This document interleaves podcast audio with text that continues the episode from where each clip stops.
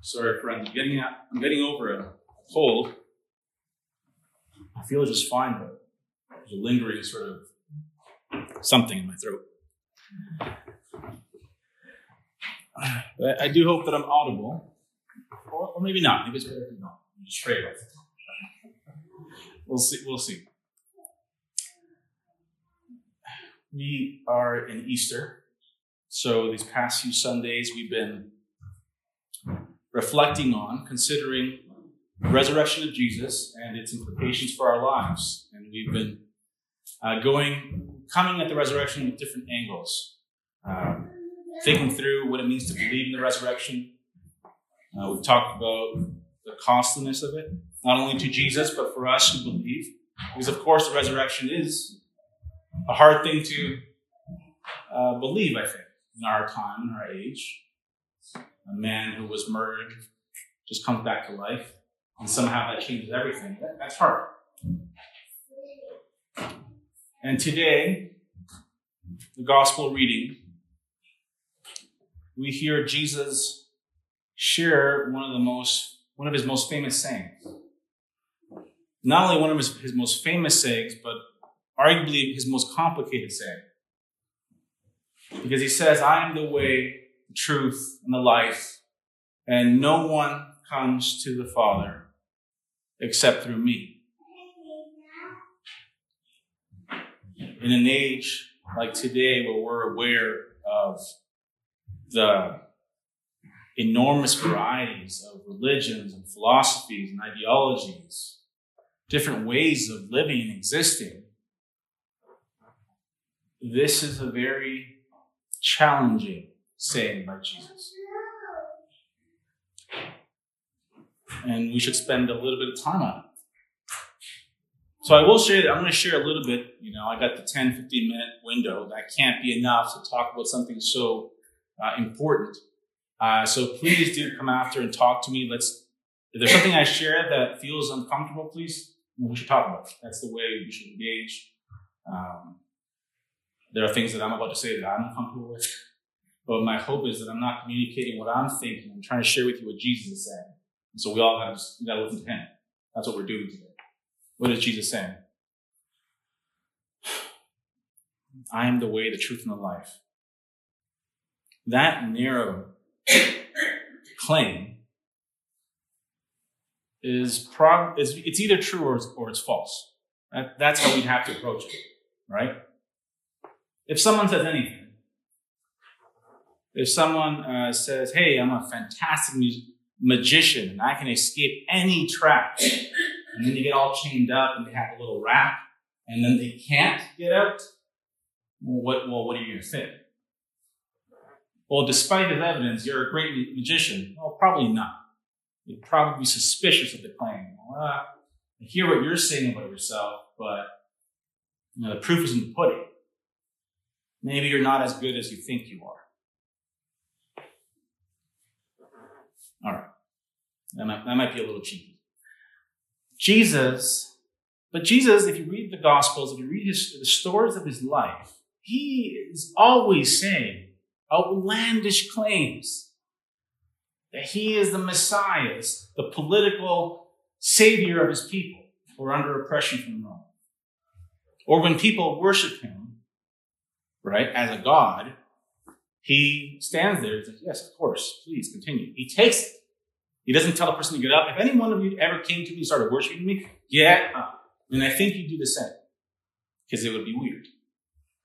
It'd be awkward. But when it happened to Jesus, people came, he stood there, he's like, Yep, everything is going exactly as it should be. Right? So that's an it's a divine claim. I'm claiming to be divine. That is a very uh, incredible claim. And Jesus was saying these things. Now, what do we do with that? Right? Oh, do we believe it or not? Well, as Christians, the whole idea is we recognize that this man who was saying these incredible things was arrested and then murdered by a government. And yet, so if he's murdered and he's dead, well, I don't know what kind of God you are that dies, But maybe what you were saying doesn't really hold water. Right? You'd have reasons to be suspicious. But what if what, what if he is back alive? What if he's resurrected? What do you think then? Right? Because if he's if he says, Hey, I'm God, and then they kill him, and he buried in the tomb, and then he comes back, and he's walking around cooking fish for his friends, 500 people see him, he's giving instructions, encouragement, rebuke, and love. You would think the natural way to think about it is like, whoa, well, okay. You said these things, they killed you, you're back. Maybe you're the real deal. Right? Oh, I should follow you. The things you were saying, they try to make you seem like a liar, you're still here. Maybe I should trust you. Right? Maybe you're the, you are who you say you are. And everything is different now. Well, I think that seems sensible. In fact, it seems sensible to 50, 100, 1,000, and then millions of people now across 2,000 years. Billions now.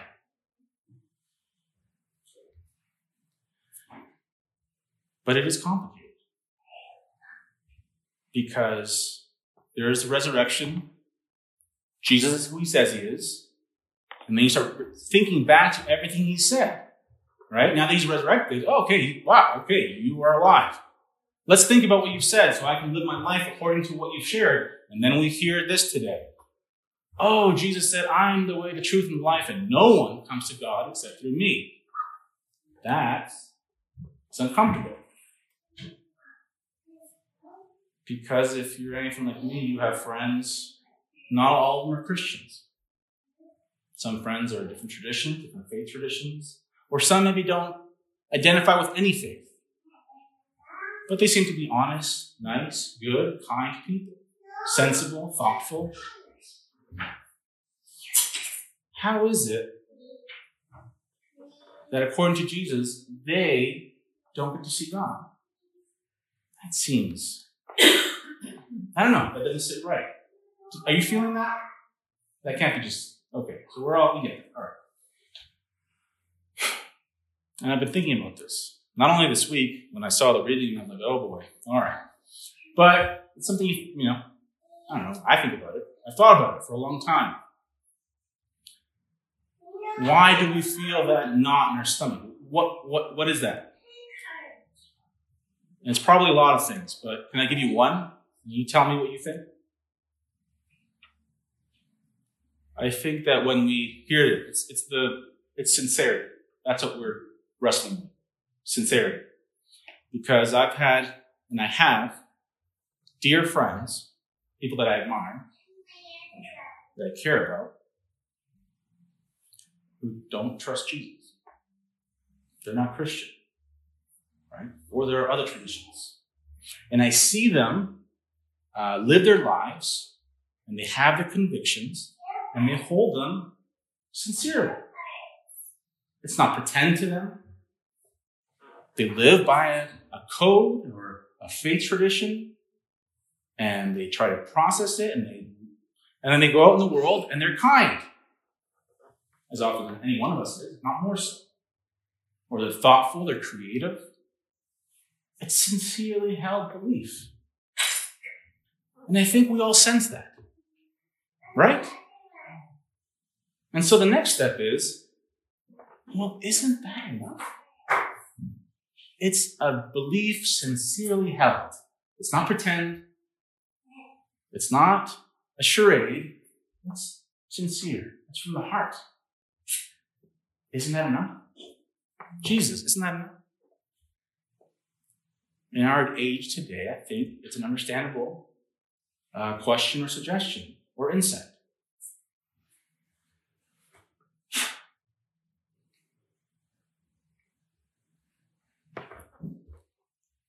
My, um, at this point, I guess I have to suggest that it's not.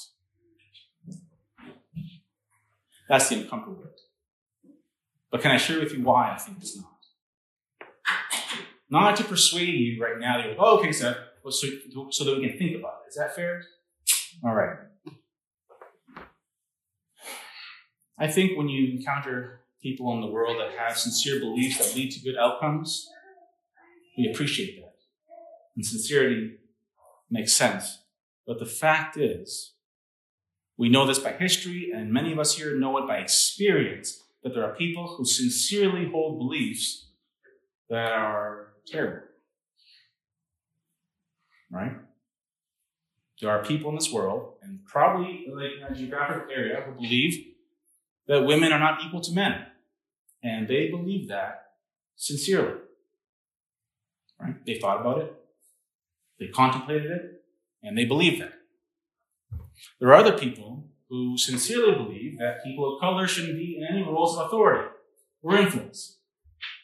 And they believe that sincerely. It's not a charade. It's not pretend.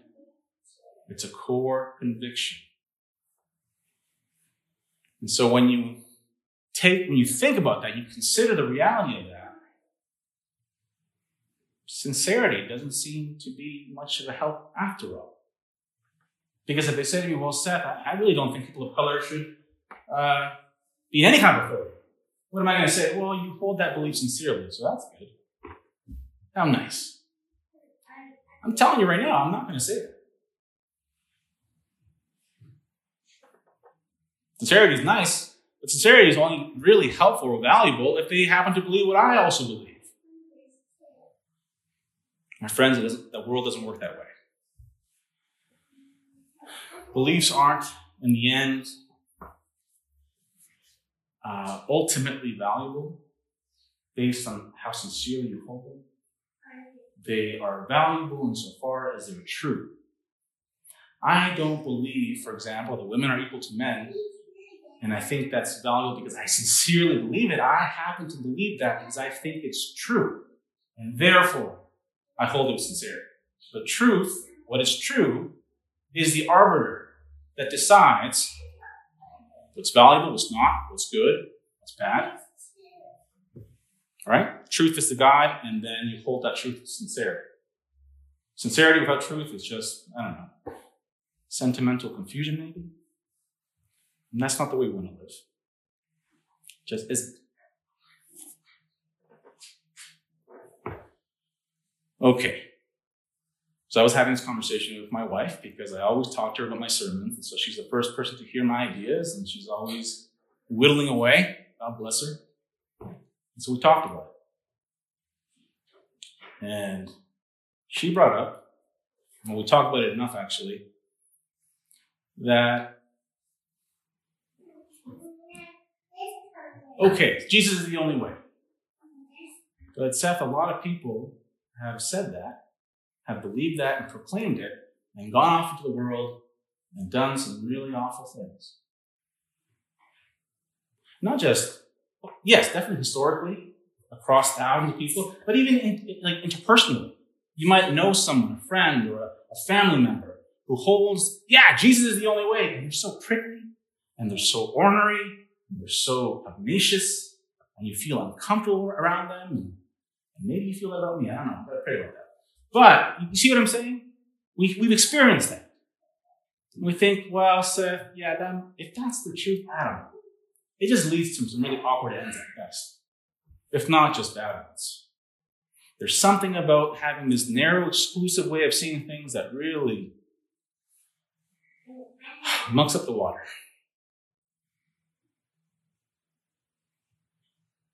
And I want to say, well, yeah, I think on, I think there's a lot of that that makes sense. And that's why I'm not trying to, uh, I can't speak to those specific instances right now. It's a big question, but can I suggest something? I'm so glad that today, when we have this Jesus saying that we're talking about, it's paired with uh, the story of Stephen, the first Christian martyr. It's a very short reading. Right? Stephen was a deacon in the church, and he's the first, as far as we know, the first recorded Christian who was killed uh, for his faith. And it's a very short story, but you heard it.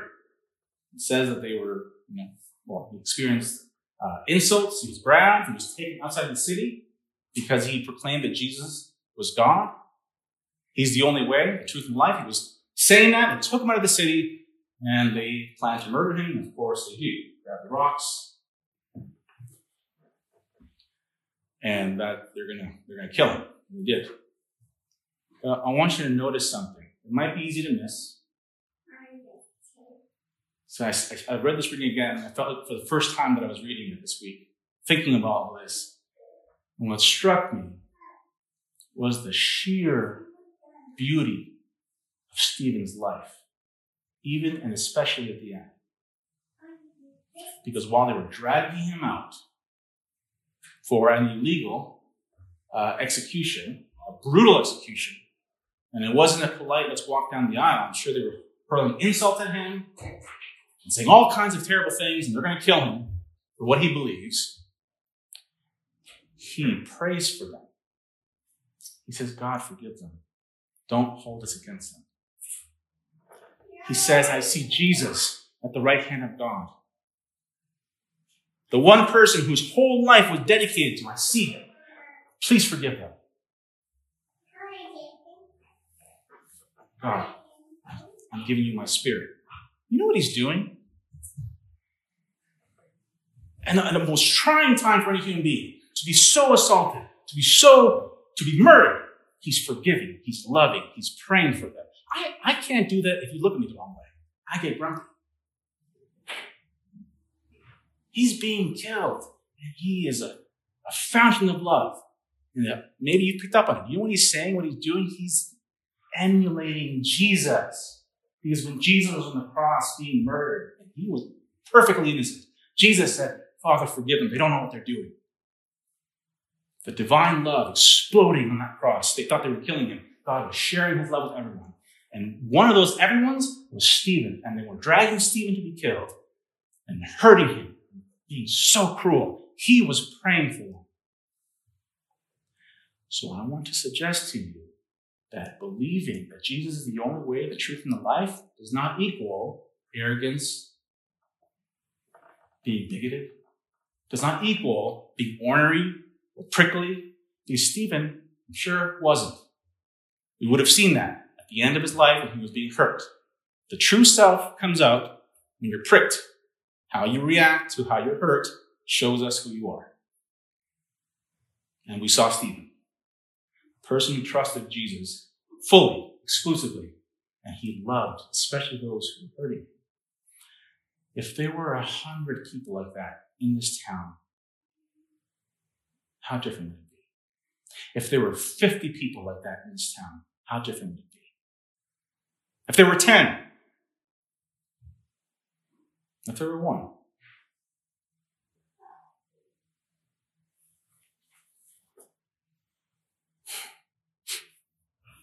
that doesn't excuse bad behavior. I hope I'm not doing that. Please don't hear that. The fact is, we see bad behavior across all beliefs, and spectrums, and ideologies and philosophies. People can be mean, really mean, in the name of whatever. Right? I hope you know that. So, yeah, people have been mean in the name of Jesus. To be honest with you, I have been mean in the name of Jesus. Some of you actually know that intimately. Maybe I've been mean to you. I'm sorry about that. We should talk about it. That's true.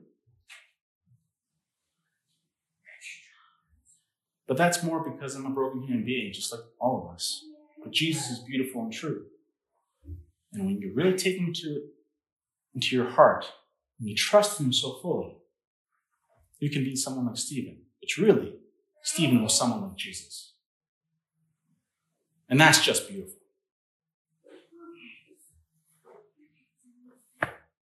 That's what Peter's talking about, right? The living stones. Now, here's the truth. Um, I think maybe for the bulk of your Christian journey, what Jesus said will be a challenging statement. Right? I think at some level it will be. And I want to let you know that you are in a very large human company. Jesus saying, I'm the only way, is a tripping stone. We stumble on it. I've tried talking to you a little bit about it today, but the truth is, you could stumble on it. Right? Notice that when Jesus said it, what happened? What did, what did the disciples say? Philip. Well, Jesus, okay, Jesus, show us the Father, and then that'll be enough. One more miracle, Jesus. Prove it to me.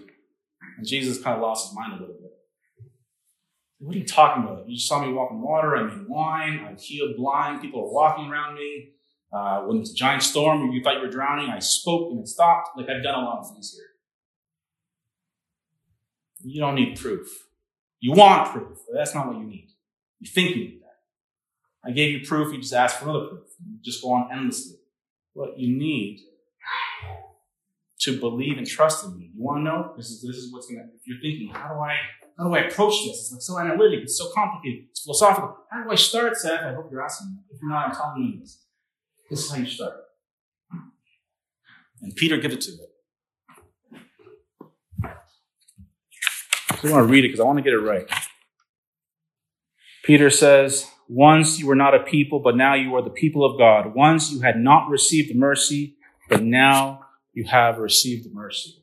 That's the door. That's the door to believing what Jesus says. Because once you take it to your heart, I'll use myself. I won't use, I'll use me. Once I had to realize that I'm part of the problem in this world, that the love that I have is complicated and mixed with a lot of bad stuff, that I've done some good, but it's canceled out overwhelmingly, by still the bad stuff I've done. I realized I need help. Then I realized we all need help.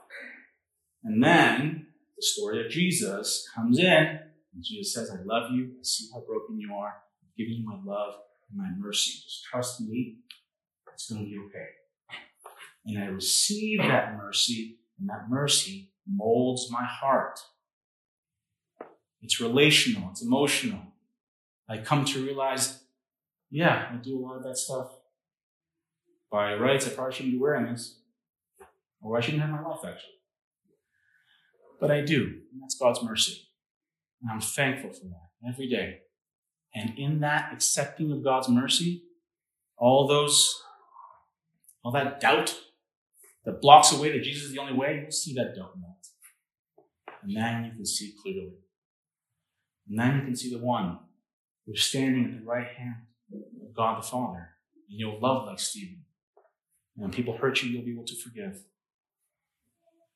And when they stone you because of what you believe, you'll pray for them. And you'll ask God, take care of them. You'll be so different. I'll be different. I'm looking forward to that. But it begins by trusting in Jesus. And that's what I want to encourage you to do. Take it seriously. Let's have a conversation about this. This is the beginning of a conversation, not the end. All right?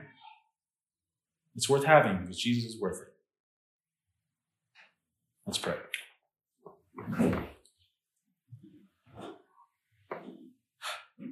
Gracious and loving God. Oh, we thank you so much that in the midst of our questions, in the midst of our uh, doubt, um, you don't give us pat answers. You don't tell us just to stiff up a little bit and believe. Um, you speak to us. You show us your wisdom. You show us your mercy. You show us your love. God, I pray that you help us receive it. Help us to apply your love to our lives in such a way that we may trust you. Not only trust you, but love with your radical love of compassion and forgiveness in this world. This we pray in the name of Jesus. Amen.